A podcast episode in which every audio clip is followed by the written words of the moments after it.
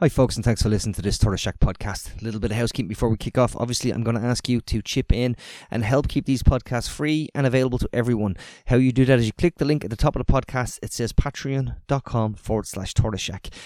It's not a one way street. You get a ton of additional content, all of our podcasts in one consolidated feed, entirely plea free. And you'll be getting those Patreon exclusives where we sit down and have conversations about some of the things that we kind of feel that we can't sort of say outside of the paywall. So if you want to hear more from the likes of Sam, Gareth, and myself, so please take the 30 seconds it'll take you to help us carve out that little bit of space we need to be able to have the conversations like the one you're about to listen to. Thanks so much for your support. Enjoy the podcast.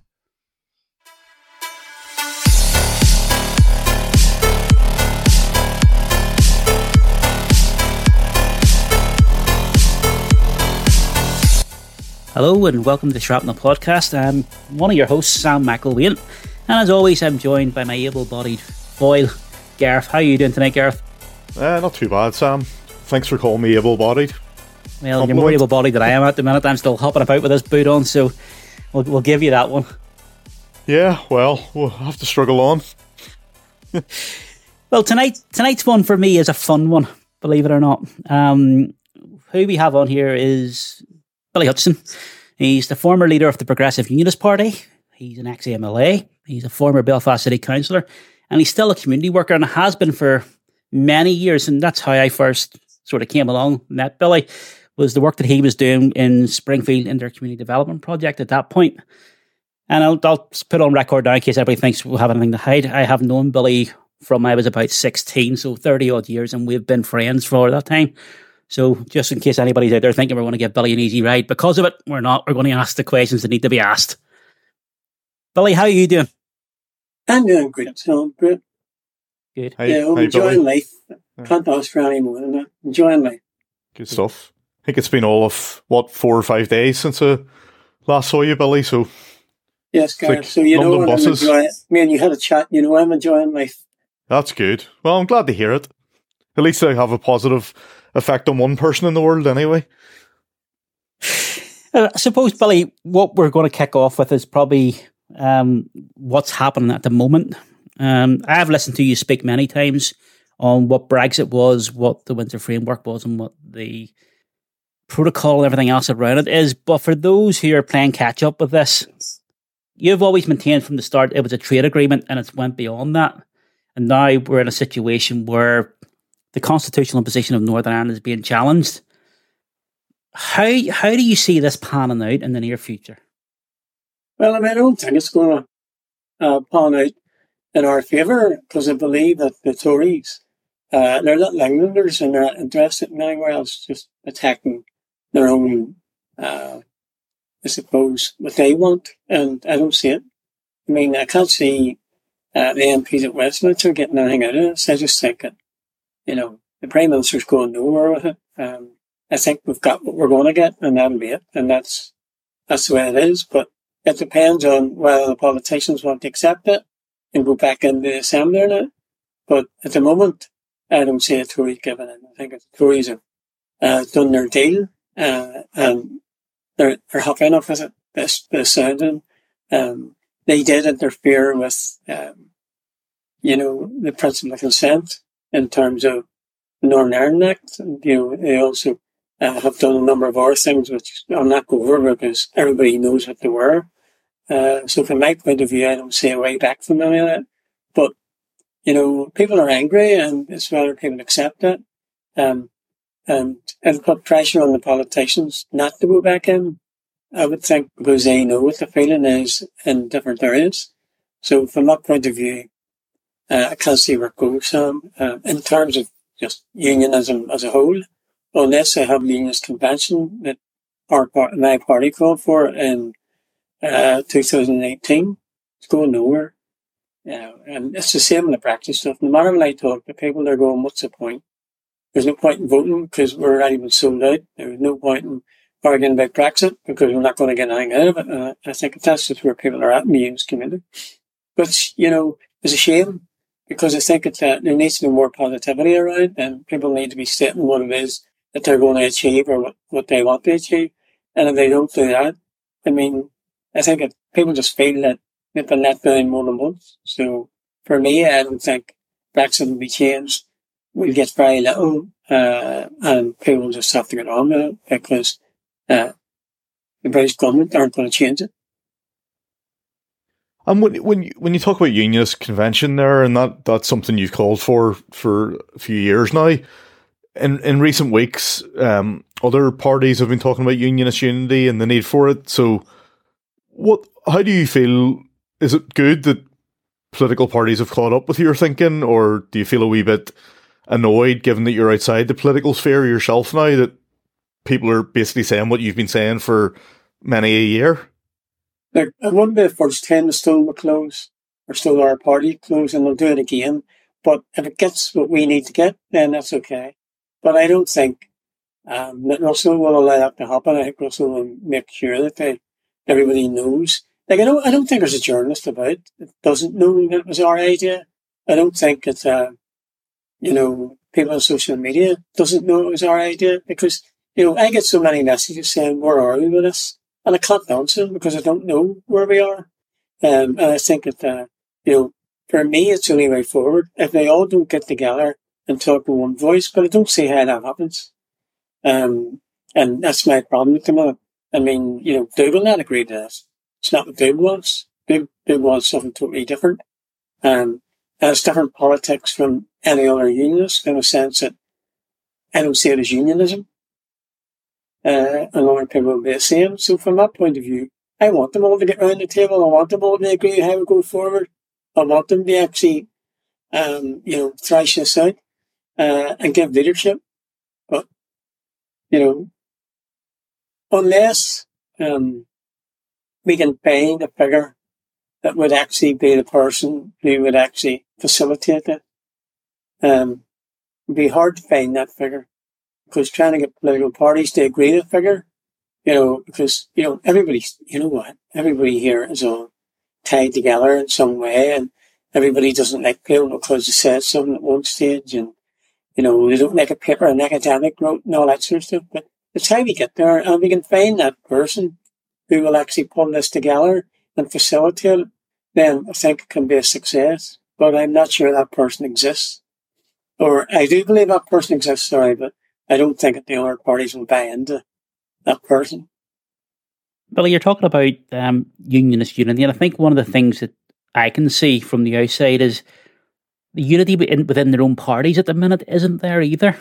I think think both leaders are, are are sort of trying to pull different sections of their own parties together, and until they get that sorted, talking to outside parties is going to be null and void, really. Well, I, I agree with you 100%. Sam, you're 100% right. But you know, uh, when are these people going to learn that this isn't about, you know, the party? It's about, you know, the country.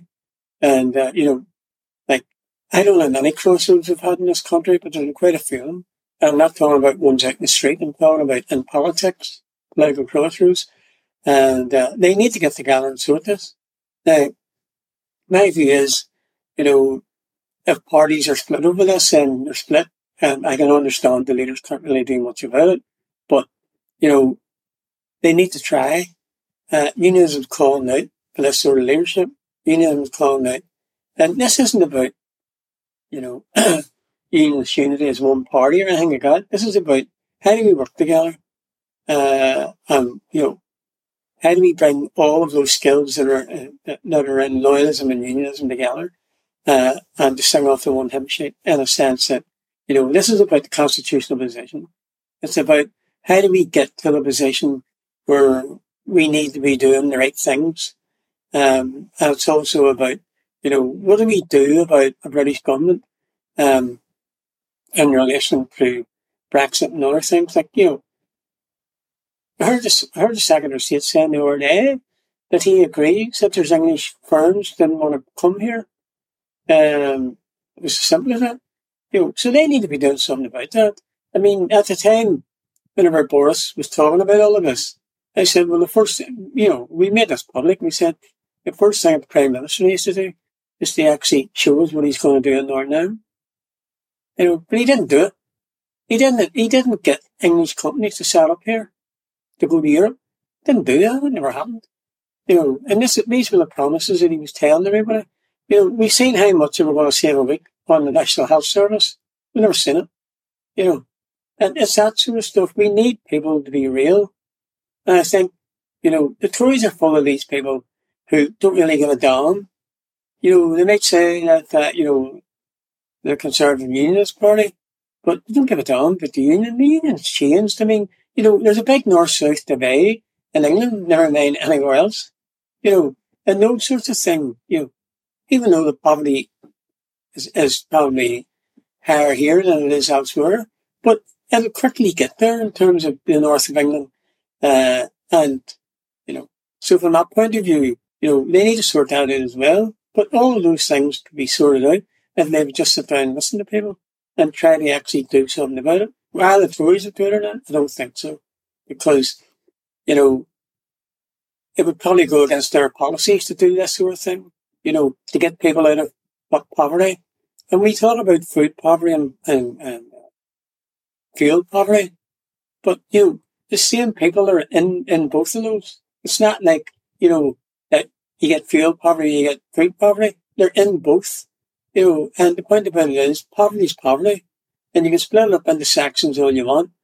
You can aim at pensioners, say these pensioners are, you know, you can aim at its families, you can do whatever you want, but poverty is poverty. And it affects those people that don't have the wherewithal.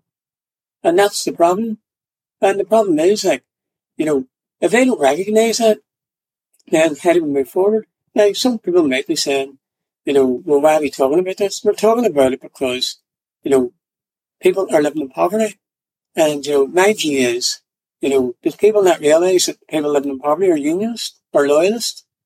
And this is a difficulty. This is to be about people, you know, but they don't recognize this. It's the same with, you know, people who are gay, you know, all these criticisms of gay people. What about those people who are unionists? You know, like, nobody can tell me that, uh, there are no, uh, people from the gay community that are, don't live in a unionist community or their family weren't unionists or whatever. And the other thing is, let's talk about abortion. You know, we're being told that a woman has to carry, you know, a fetal abnormality about when the head comes off the body, that she has to carry it about for nine months. And people are unionists. Like, it's not just niceness, you know, who end up with this. It's not just niceness who end up in poverty. It's unionists. And we need to remember that. And I think that, you know, there's a lack of understanding, you know, that if we continually ignore these things, now, I'm not asking the DUP or anybody else to do it because there are religious beliefs. If you're a, you've got the religious beliefs, you, you, you won't go there, but there needs to be a discussion about it. It's about how do we help people? You know, this isn't, you know, the whole thing about abortion, people, I've heard people saying, particularly young people who are sort of be Christian, um, and then the DUP will turn around and say, oh, this is just, uh, this is just done like an after, uh, you know, an after morning pill or whatever. You know, it's not. I mean, we cannot, we have to take this serious. This is not just about because you had sex the night before that you're entitled to an abortion. I mean, people, you know, know what they're doing. You know, you know, like if you're going to have sex, you know, chances are you can get somebody pregnant or whatever. And that's the responsibility of people who are adults, you know, to actually make those decisions. But, you know, we get all this nonsense. And for me, I'm a unionist. And, you know, having worked in the council and being an MLA, I've seen people who are living in poverty, people who, you know, are in a bad way because they can't get it you know, can't have an abortion or whatever, or they're not recognized because they're gay, and this is something which is ungodly. It may be ungodly, but the problem is, you know, these things need to be done. And so I don't get this about being ungodly. You know, God, or sorry, Jesus, the heart is set at his feet. You know what I mean? And, uh, you know, his problem in his day wasn't about uh, drug dealers, it was about tax, it was about the tax man. You know, oh, you, I just don't get this. You know, people don't want to do that. But anyway, getting back to what we're talking about, the politics needs to be resolved. And that's why you can't have one party because we never get agreement around one party in terms of policy. And I have no problem with those other policies existing. Uh, as long as we have somebody who is actually saying, what about this and what about that? You know what I mean? There needs to be, if, if unionism needs to have that broad sort of base where it is on the right, but it's on the left as well. Is that one of uh, is, that is that one of the problems, Billy? Uh, Has unionism got an image problem? When you think about contemporary British identity, which is multifaceted in its in itself, which is one of the strengths of Britishness. The, I mean, unionism maybe in Northern Ireland hasn't been good at keeping up with the refashioning of British identity and civic society. And what you're talking about there about the sort of place of religion in politics in Northern Ireland, we're we're supposed to be living in a broadly secular society. So unionism maybe has been held back by that sort of looking to the past and the religious dogma. Is there is there an image problem fundamentally at the root of unionism? I'm not, well, there, there's a problem. Whether it's an, uh, an image problem or whether it's, um, you know, um, digging your heels in, you know, and having that dogma against all of those things. I just think that, you know, if you have a party and it's only one side to it, then you're in trouble. Um, I think unionism doesn't sell itself that well. I mean, you know, I have to say, like, I know quite a lot of people, um, quite a lot of areas in England that would be very loyalist and unionist, and they've never met them. They wouldn't know where they were. You know, the, MPs in Westminster don't need place to go. Well, they probably do live in place. We've heard about how many uh, super junctions been taken out. So they do do something like, but anyway, the point of this is that, you know, we need to actually work together to do this stuff. And, you know, we all need to work together. Um, and from my point of view, you know, we need to be realistic about it. That unless we have some sort of unionism which reaches out to everybody and which is, uh, can be in many ways, um, seen throughout England, you know, then people in England will, you know, just get fed up. And I think I've always been concerned that if we don't sell ourselves in England, then those people don't know the story because the media don't give them the story about unionism. You know, the media gives them the story about conflict, um, and, you know, make excuses for the conflict, you know, and, uh, you know, Republicans are very good at this victimhood, like, you know what I mean? And that's the difficulty. And I think we need a narrative that actually tells all of this. But, you know, so what I'm saying is we need to get on with it and we need to change this. And if we sit back any longer, it's not going to happen. I mean, unionism is important. I'm a unionist. That's important. But unless the larger parties decide, you know, that they want to see um, a strategy around how we all work together and how we make it broad based, then it won't work. But, you know, Sam made a good point at the start there Off there. you know, in relation to where the parties are. And uh, so, you know, they're divided. It's very difficult for, you know, the leaders to actually make a decision. Because if you got somebody standing behind you saying, no, we don't agree with that, we'll not vote for this, and they don't, and some sort of private vote, then they're in trouble. So, you know, maybe there's a bit of work needs to be done within each of the parties, or in all the parties to recognise that, you know, the only way forward is to have a united front.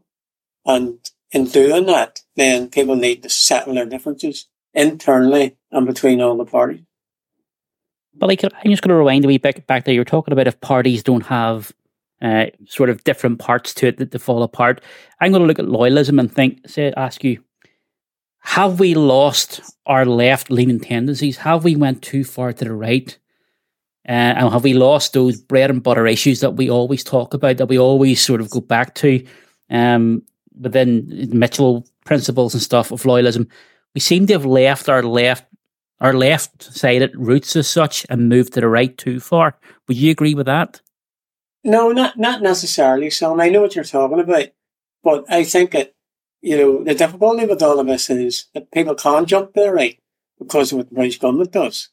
But you know, like so, for instance, you know, um, we work with people who come in off the street, and those people aren't even registered to vote. We don't ask them that, but we know they're not registered to vote. They have no interest in politics. Um, but when they come in, you know, they come in for different reasons. You know, but there are usually issues that we need to sort out. Most of them's always about housing because that's what you get most. Um, the other things about, you know, they can't afford to put bread on the table, which is a serious thing. Uh, and some of those is because they're on their own benefits or because they can't manage money. And I don't mean that in the wrong way. They just, they just don't budget properly. Um, and, you know, it's like everything else. Like, you know, if, if your child needs a pair of shoes, you're going to get them. You know what I mean? Shoes will come before, uh, you know, food because that's what you need to do. Um, and, you know, but I think that that's the issue for us, you know. Um, but it, we are seen to be jumping there, right? Because we, uh, probably because we are unionists and because we disagree, um, with what the British government's doing. Um, and it's okay to disagree with what the British government does. I mean, there's quite a lot of people in England do it as well, and we've seen it in by-elections. We see it all the time in a by-election. You know, there's by-elections in England. The Tories are doing badly in terms of government, and Labour get elected. Labour's in government, and they're doing badly, and then the Tories get in. And it's always been like that. You know, it hasn't changed. I mean, anybody who teaches politics, you know, if they were teaching politics in the 1950s, they'll tell you. If they were doing it in the 60s, they'll tell you. In the 70s or 80s, they'll tell you. And that's just the way it is, Sam, you know. but people like the people get angry and they jump their right, or people don't see what's going on in the left in terms of looking after people who can't uh, afford to eat or heat their houses. Uh, but not everybody sees that because it's not something that you, you, want to put up on a screen, you know, uh, and say uh, there's so many. But there is, well, and poverty's getting worse. I mean, and uh, I know it's getting worse because you know, um, in terms of, um, I suppose, important for communities, they've been left with what's called neighbourhood renewal, uh, and you know, it's all over the place they can see that the poverty's there and, you know, uh, how, how it works. They will look to say, oh, this failed because we put all this money in. It failed because the other departments didn't put the money in. They walked away from it. And this is a politics that needs to be dealt with. You know, these other departments should be told, you know, we're doing your work for you, so you'll pay for it. You know, health now is a big thing in relation to poverty, you know, in terms of it's probably worse now than it was years ago in terms of the level of bad health that actually ends up you know, putting people into poverty. You know, but the health department doesn't get a penny towards this. They go off and set up their own groups, like community health workers. That's the community. That's the community development workers do. you know, you don't separate it out.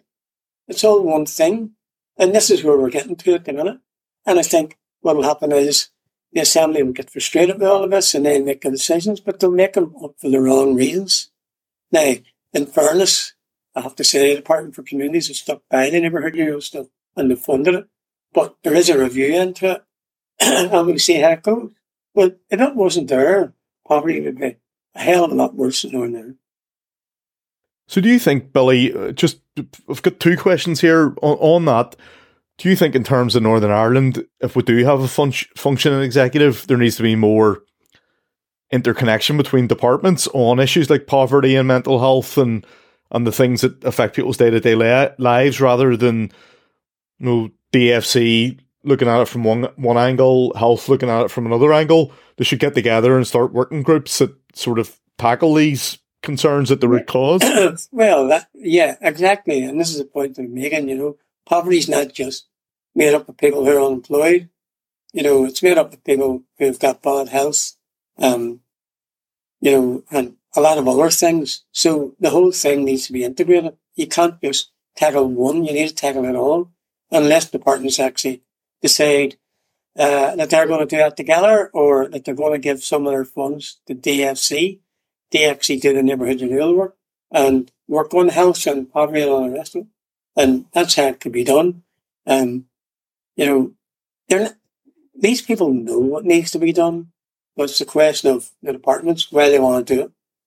Um, and I understand if, if you're running an apartment, you know, you're praising that department and you want to achieve, but you know, we can achieve together.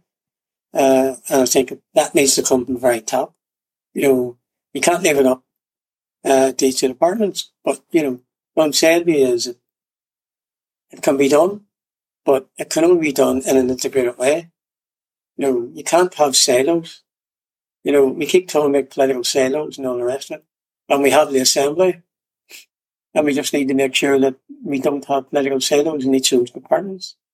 Um, now, some of it might be irrelevant, but some, some of the departments, and that's fair enough. But those that it's relevant to, then we need to be looking at it. But something like, I mean, so, something like, and I do have another question leading on from what Sam mentioned originally. But I think, you know, poverty, for example, particularly in, in, in the sort of cost of living or cost of surviving crisis that we're in at the moment, it, every department, I can't think of a department that doesn't have some sort of input because ultimately poverty is affecting every angle of society, whether it be communities, education, finance, you know, agriculture, environment, everything. So, I know she didn't mention justice there. Justice. Well, no, ju- fundamentally, you're you're right. Yeah, because ju- justice. I mean, ultimately, justice is going to be a department. I'm thinking off the top of my head here that's going to be stretched more than it has been because of the cost of living crisis.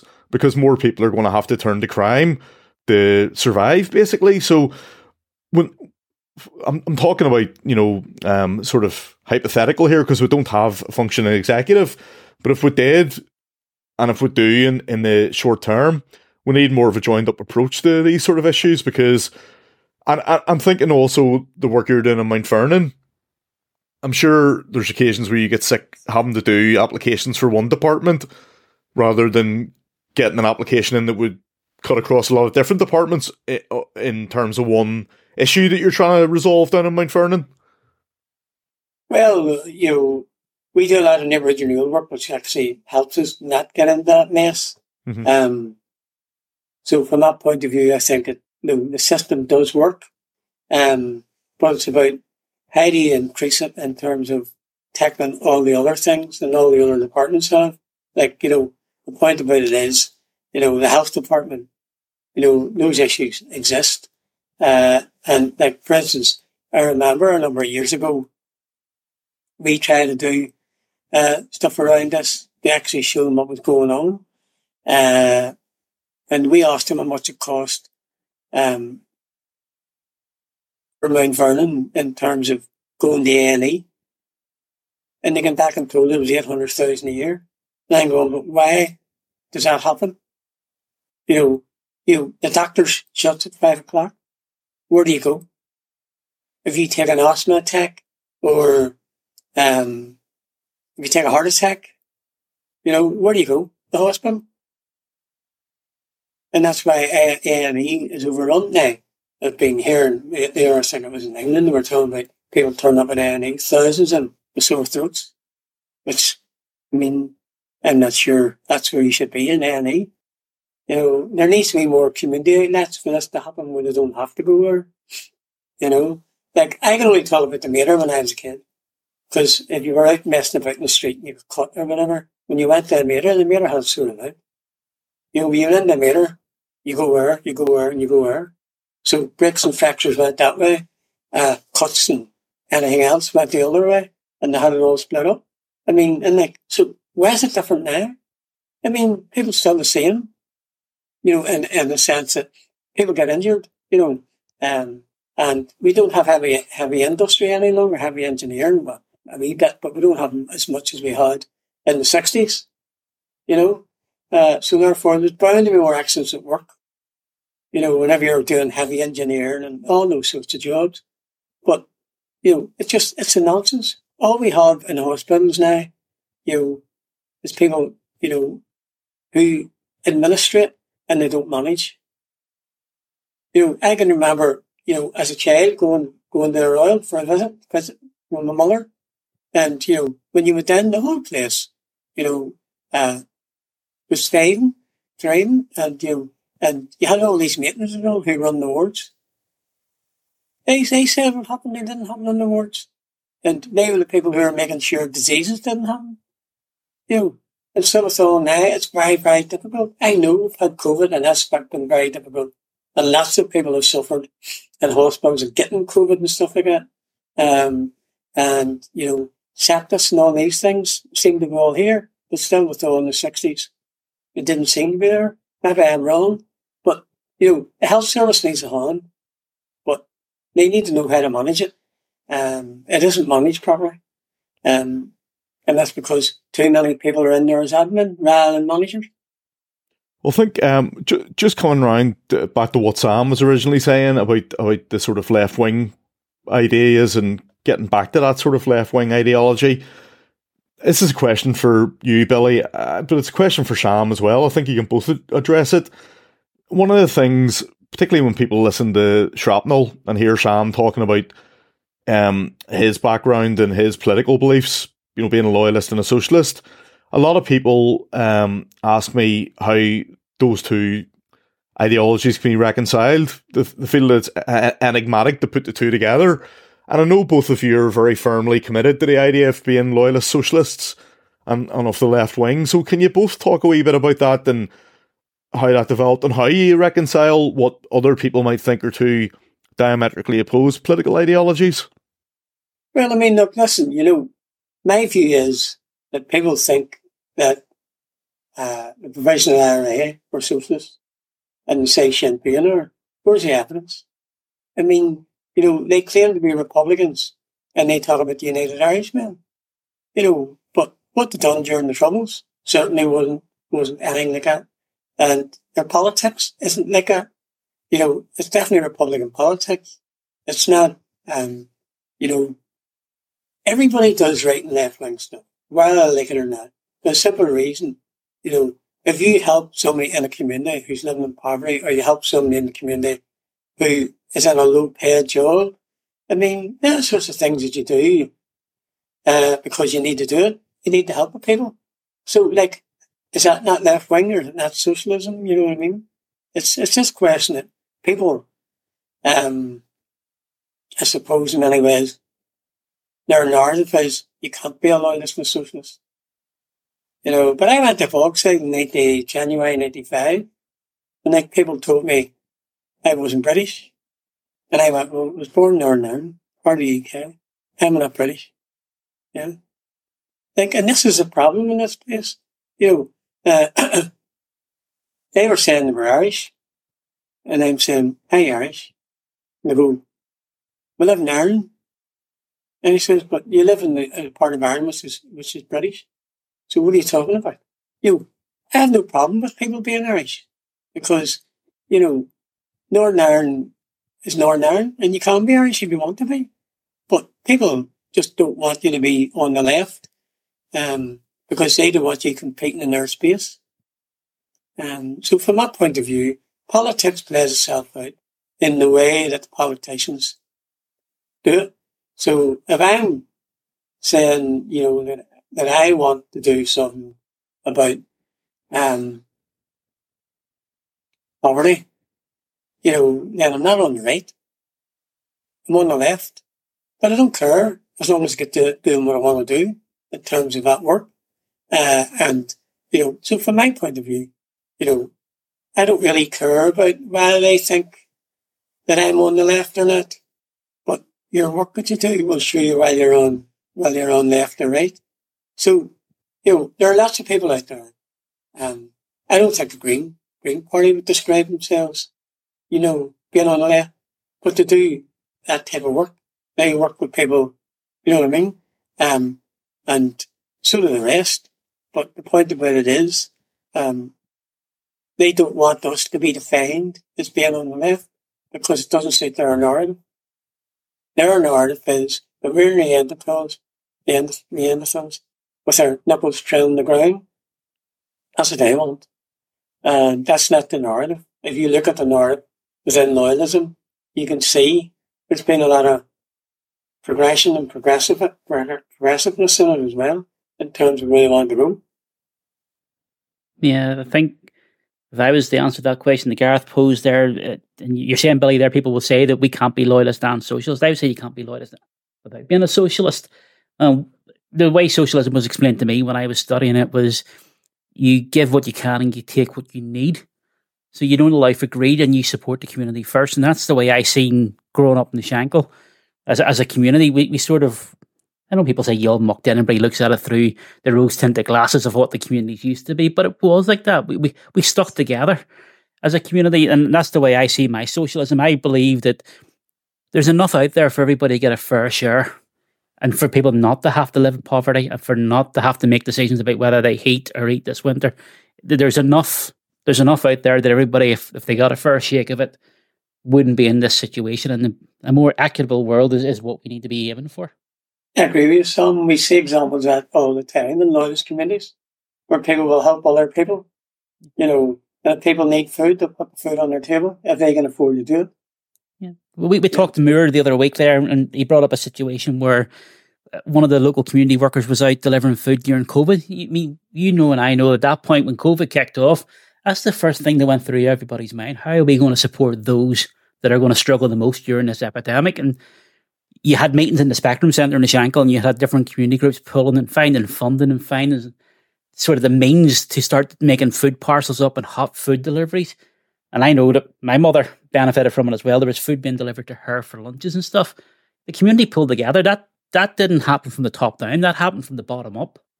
No, uh, you're hundred percent right. And there's lots of uh, people in both communities who will work together to make sure things happen, and um, they will help each other out. If, you know, if they uh, they know that somebody from say say somebody from North Belfast goes to the Action Centre and they can't do it, then they'll send them. They'll send us word. Can you help them out? And you know, we'll do it because that's that's what we do. Um, and for me, it would be disgusting if we weren't helping people out who live in poverty. You know, it would just be disgusting. And that's why, you know, we have, not that we have to do it, but we must do it. Because uh, it is a must that we do it. Because we can't allow these people to live like this. And, uh, you know, educational underachievement is another measure of poverty. And it's very high in, in Protestant schools and Protestant communities uh, as how we actually resolve that. And we haven't got a resolution to, you know. Um, so from that point of view, you know, we were told by people on the left, so-called people on the left, that we were going to do 11 plus because it was only a logic test. We'll do away with it and we make this uh, far better. And it hasn't made any difference in, in the Basel community, you know, and that's the difficulty. And I don't think it's made any difficult uh, and the travelling community either. And those are the two communities that should have been making a difference in. But people who are saying this didn't do what they're supposed to do. You know, they may have said it's not called the 11 plus now, but it was the same thing. It's selection at 11. Selection at 11 doesn't work. And, and and you have to opt into it. You have to pay for it. And those that can afford a tutor or extra sort of teaching for their children excel at it better. So again, those who live in the communities that we come from who can't afford to pay for tutors and the extra tuition struggle even more. Yeah, and that, that's correct, Sam. And that, that is the whole point about this is, you know, it's not equal. It's not equal. Like with grammar schools, you know, and all these young people are going to it and come out and they're going to be the future leaders in this country. But, you know, the reality is, um, that that's okay. But, you know, it should, you know, the difficulty is that we don't have money getting into the state schools. It needs to go in. They actually even try to get 2% of those people to grammar school or to even have that level of education. Now, you know, grammar schools can exist, but my view is let people pay for it if that's what they want to do. Because it seems to me the wealthy go to it anyway. And I know that everybody that went to grammar school was wealthy. I know that. I get that. But the point I'm making to you is that, you know, it's for me, this is about creating an elitist, elitism within the uh, education system. We don't need to have five or six different education things. You know, we need to have one, and the one rules them all. You know, why do we have Catholic maintained schools and state schools? You know, I don't get it. You know, we should be looking at how we do something about integrated schools and getting people to work together like people will tell tell me, "Oh, this is about parental choice." And we were introduced that and everything, there'd be a lot of mistakes made. You know what I mean? Because just because you give, give somebody preference choice doesn't mean to say to make the right, right thing. So from our point of view, we need to give people an opportunity to make the right decision and we don't do it, you know. When you said about one rule in them all there, I thought you were going to start talking about Lord of the Rings, Billy, but um, thankfully you didn't go off on a tangent there. But, um, no, I didn't want to talk about Lord of the Rings because I don't want to people maybe don't know what it is. But anyway, we'll no, like, I, I, I, like that we re- like that we reference. Um, no, because I know t- thinking about education, you've always been an advocate for sort of a root and branch uh, change. You know, from the early years, really, particularly in the community you've represented politically. Can you can you talk a wee bit about that and, and how important you think early years and sort of taking the focus away from academic achievement early on is important? Well, I mean, the difficulty was we were when we were when I was young and in primary school. You know, the reality was that there was lots of jobs out there, right? Uh, people told us that Protestants get Protestant people, but you know, Protestants live in poverty. Protestants didn't always get good jobs. Um, you know, so as you know, that always happens to a certain amount of people, but doesn't happen to everybody. My view was like, um, when I was first year in Bullock and Martin School, people were going to university from Bullock and Martin. Then, you know, they make all these changes. 90,000 people live in the Shankill. The Ulster used to say that um, on the cusp of a world recession, that they were going to bring inward investment in. So they moved all these people with skills out and left behind the people on the Shankill. My family, and mother, because we had no skills. We were left behind. Uh, and all of those people who moved out ended up being stuck in ghettos all around the country because um, they couldn't they couldn't get jobs because the jobs weren't there. But anyway, if we look at the Shankill, you know, the population went from eighty thousand down to twenty six. I would say to you that, you know, probably um out of that say seventy thousand that moved, you know, probably 20,000 then moved because of trouble. You know, left the Shankill for the trouble. The rest didn't. You know, you're scattered all over the place. I mean, this this plan that the had was there'd be no houses in the Shankill up at Henry Street. It'd be just a motorway. This was a Protestant state for Protestant people. You know, and the point that I'm making here is that they have changed all of that now. And in my view, and I don't support social engineering, but in my view, if we really want to get the Shankill back the way it was when people were going to were going to uh, secondary schools in Shankill, doing their A levels and going to Queen's and getting degrees or any other university, you know, that's what we need to get back to.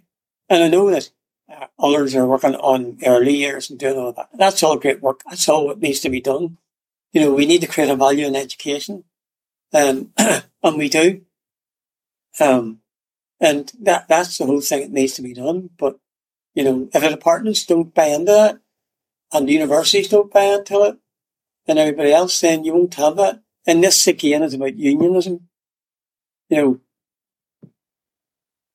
you're not smart, uh, you know, because you're brought up Catholic. You're not smart or stupid if you're brought up abroad. It's the chances that you were getting.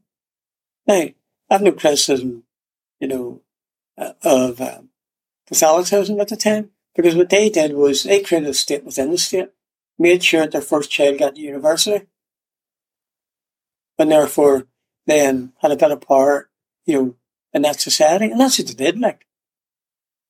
So from that point of view, like, I'm not making this up. We know, um, you know, we've seen the movement um, from Divis up the Andy town and then we've seen the movement across the Balmoral Avenue. And at one stage it was called, um, you know, uh, Royal Balmoral. And most of the people who lived in it were nationalists. You know, and I, am not knocking that. They, they did the right thing. They protected themselves because they seen themselves as a state within a state and they got on with it. The problem was that the unionists, you know, this so-called unionist government was a Protestant state for Protestant people didn't do it for us. No, and Billy, I think I think what you're, you're, the period you're talking about there is covered in the book, "The Rape and Plunder of the Shankill," um, and it shows how they were going to make the business park at the bottom of the Shankill, which was basically a lorry park, really, and they were going to demolish all those houses and move those families out to the likes of Rathcoole and, and Craigavon and so forth. But they were ripping the heart out of the community, and what what you yeah. said there, what they left behind were ghettos. And then they replaced it with the Weetabix flats, I remember, at the bottom yeah, of the they had to pull them down because they were soaking. Yeah. It's just, if anybody wants to go out and get the book, go ahead. It's about 20 quid at the minute on Amazon. And it's, it's a hard read, but it's a necessary read. If you want to watch how how the people of the Shankill were let down by unionist governments. So people telling us that all unionists were rich is wrong. Maybe all the rich people were unionists, but it certainly wasn't us in the Shankill. And this no. book sort of highlights that. But Tom, the, the thing about it odd that is that written plunder uh, told the story, but Save the Shankill save the Shankill. Yeah, and did. them, them people, men and women from the Shankill, who did that, you know, the Shankill would have gone even worse. It would have been worse than it was. Yeah. And it, it was a hell of a campaign. I mean, the, the research that I've done on it with uh, Jackie Redpath and co. And, and again, from bottom up, Billy, not from the top down, from the bottom up. Again, That's what I'm saying. Yeah, yeah, they recognised what was going wrong and they wanted to put it right. And, you know, they argued, they got academics in to work with them. There's no doubt about that. You know, um, they did all of that, but that's what you do. And, you if, and if you fast forward, Billy, then a couple of decades, and we've now got the Build Shankill form going because of the amount of derelict areas within the Shankill Road area. that We're crying out for social housing to be built on to help our families and communities stay together. And yet we're continuously seeing the underdevelopment of the Shankill. I mean, no other area in Belfast is like that. How, how can that still be the case? Well, I mean, the case is as I've said, there's no um, there's no waiting list. They use they uh, can't get people put in the properties because they don't have any. But what they want to do is put them in the private rental. And now they don't have any private rental properties to put these people into. And they send them to uh, the hostels and stuff like that. So it's all wrong and they need to sort it out. If there's no houses to put the people into who are going to them, then there's something drastically wrong. And that's the issue, like drastically wrong. You can't tell me, um, you know, there isn't people on the waiting list on the Shankill or there isn't people. There is people not on the waiting list that should be on the waiting list because they're saying, oh, there's plenty of accommodation, but they can't put anybody in the house. So they can't put anybody in the house. They obviously have no houses to put them into. So where's your waiting list? You know, and like if, if you look at some of the streets in the Shankill, you know, they need to be torn down, started again. You know, and uh, same and other places on the Shankill as well, but they're not going to do it. Uh, I think, you know, we do have a problem about getting people to rent for houses. I think that, you know, that's what we need to really be doing. Uh, and people need to understand that, you know, get down and register for a house. I'm just thinking, you know, if we go back to 2021, Billy, around the time of the trouble at Lanark Way, there was a lot of talk, and we're, you know, just thinking about the Shankill, and, you know, sort of myself and Sam were talking at the weekend about how there's that um, legacy of maybe hopelessness that's pervaded the community from that lack of um, proper development and investment in, in the area, which goes back to the rape and plunder.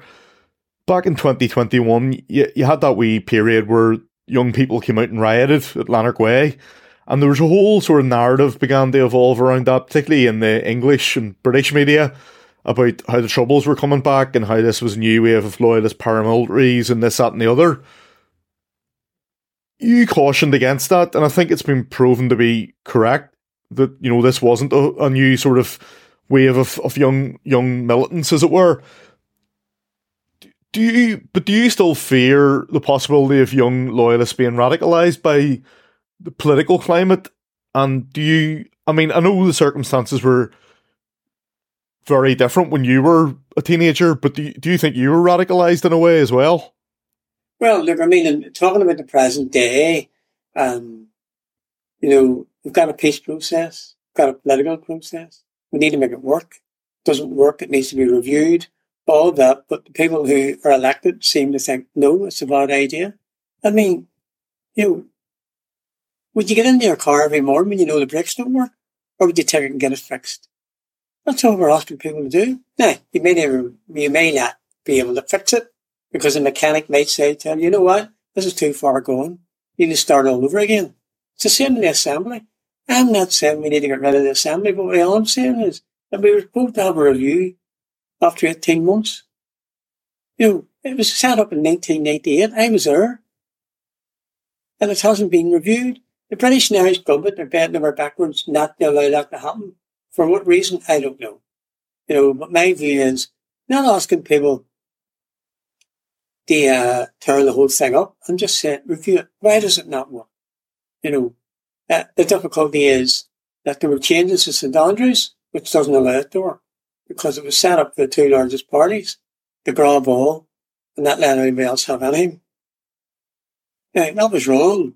You know, we had a cross community vote that was needed. You know, all any of those things, you know, have set us into, you know, uh, we're going to pull out or we're going to stay in. You know what I mean? And it doesn't work. I mean, I think you just need to look at how you actually make this work. I mean, I think I always use the example of in the 80s. They always had a hung parliament. Similar reasons. Not the same reasons, but for similar reasons. You know, they couldn't, they couldn't actually get a government because the people who were voting weren't voting in, you know, one party above everybody else. It was more of an equal vote. So they kept getting a hung parliament. You know, and, you know, so it's about how do we do it?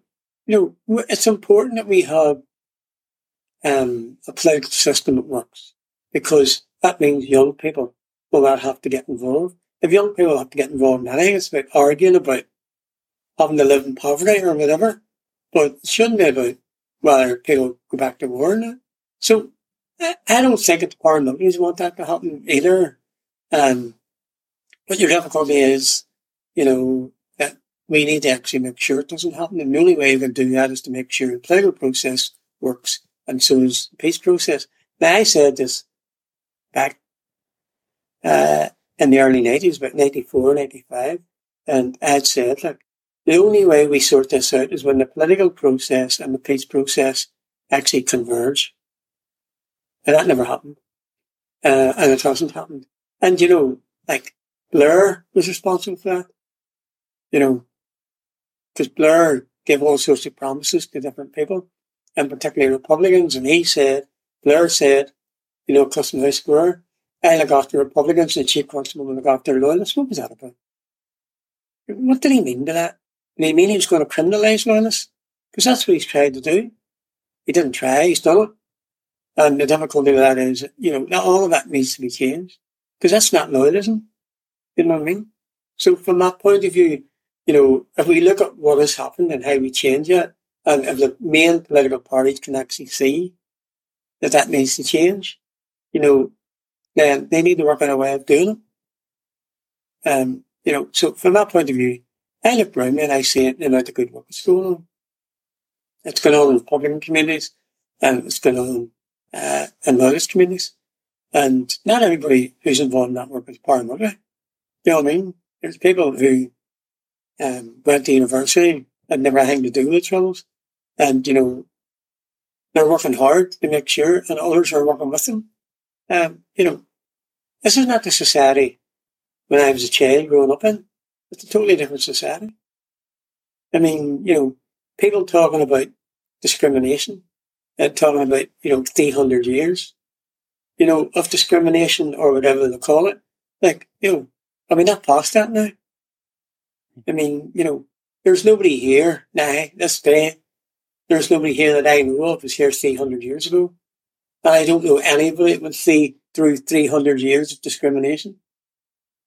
I mean, Billy, you know, Billy, Billy, if I can take you back a bit to what you were saying there at the beginning of this about um, the review. I mean, I've talked to people who have brought this review up, and I've always said the same thing that when we when we spoke about the Good Friday Belfast Agreement at that point, it was always meant to evolve. It was always a foundation to build from. It was about silencing the guns, stopping the bloodshed, and putting the training wheels on our political process until we were mature enough to, they act like proper adults around a table and, and get down the real politics.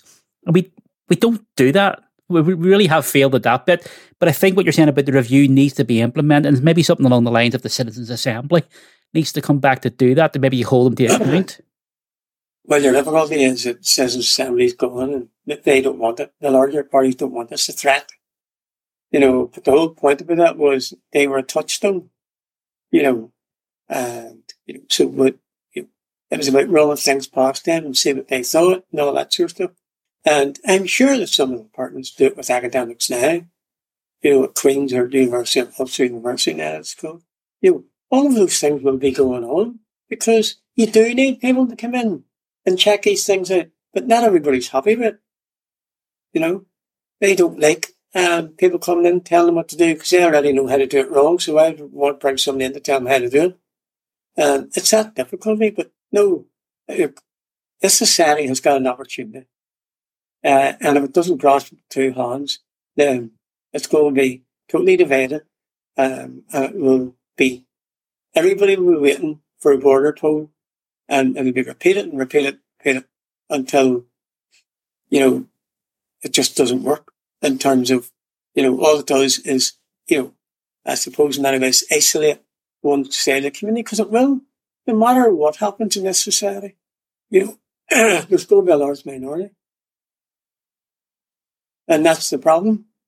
It doesn't matter. And it's how you actually prepare the society to accept that at a particular time.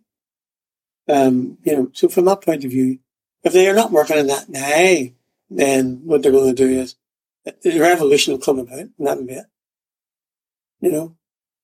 Um, but it all needs to be done in a firm way. Um, you know, the, uh, so it's about how we do this. But, you know, there's a lot of stuff that needs to be done. And if we don't do it now, um, then we're going to sleepwalk into a disaster again. And we will be asking younger generations, whether it's Republican or Loyalist, to make up their name what to do. Billy, one thing I'd like to ask just to maybe bring bring the conversation to a conclusion, but I think it's a really important um, topic to address, and I think it's something you can add a lot of value to.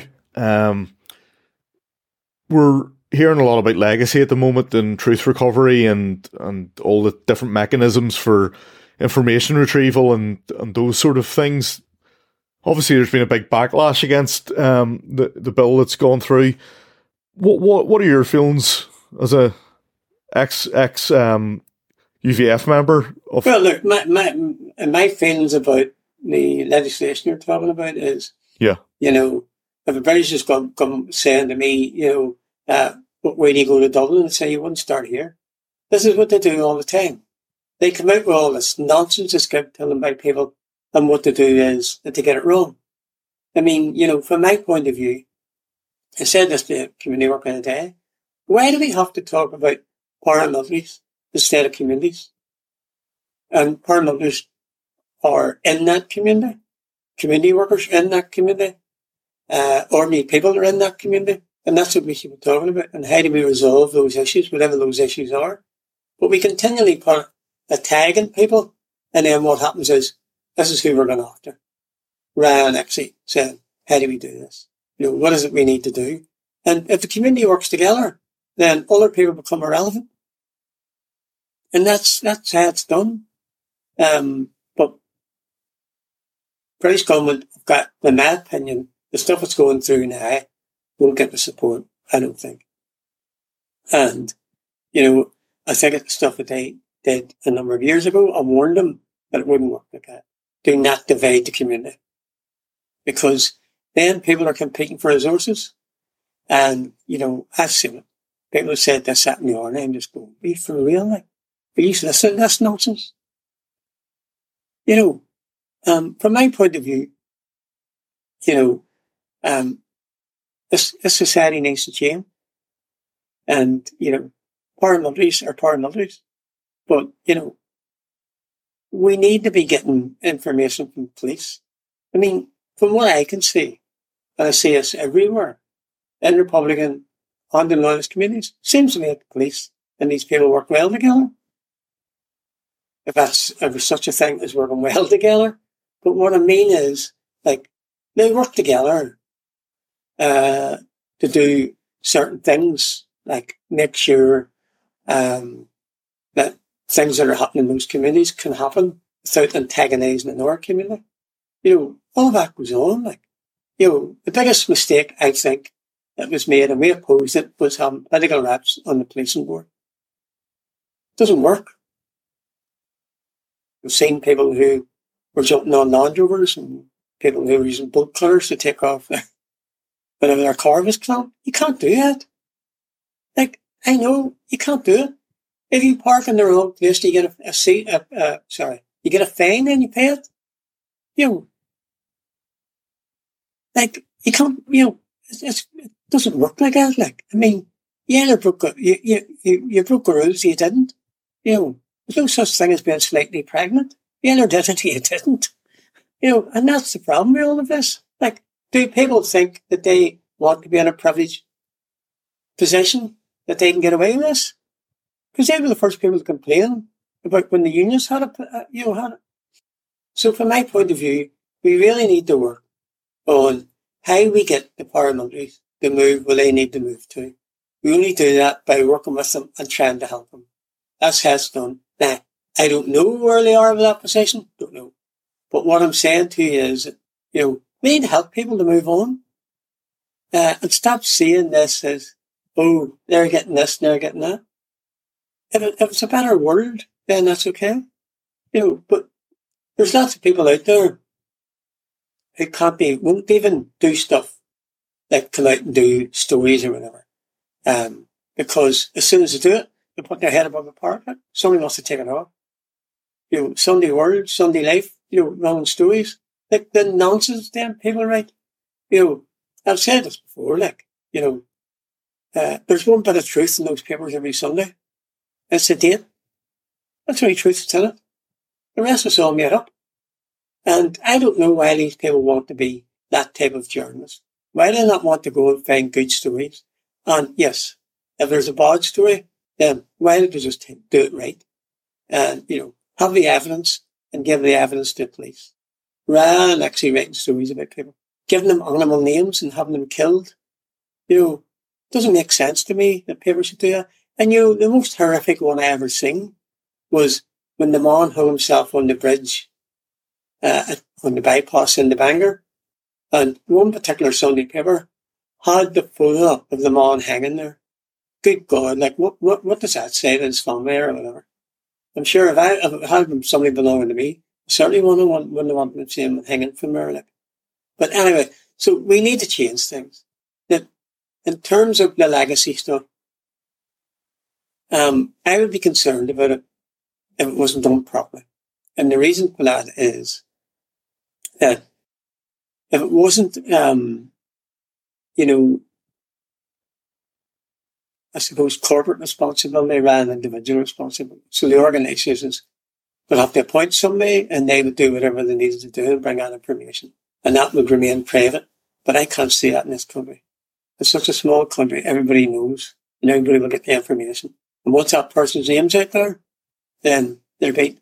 So it's about how you do it. And just from my point of view, I think that the paramilitaries need to take corporate responsibility. And if they want to do that, then they form some sort of process and do it. But, you know, I'd be concerned that, you know, people get up in their droves and start talking about this. I just think it would just destroy everything. You, you, all you're doing is making more enemies in terms of, you know, doing that. So I think it has to be sort of done in a very sort of, you know, um, discreet way rather than actually just, you know, somebody coming up and saying, my name's, you know, John Jones. And I'm going to tell you as a UVF man, I was involved in this or it was you that killed that. I'm telling you now, I was in UVF and that's what happened. It needs to be, be obviously information needs to be given over, but it needs to be done in a more discreet way. Otherwise, a society will just fall apart. Yeah. Hmm. I would agree, mate. I would agree. But Billy, we've taken up a lot of your time tonight. I want to thank you for coming along and, and chatting to us. It's been insightful as usual. So thank you very much. Absolutely. Thank, thank you, Billy. Thanks for taking the thank time. You.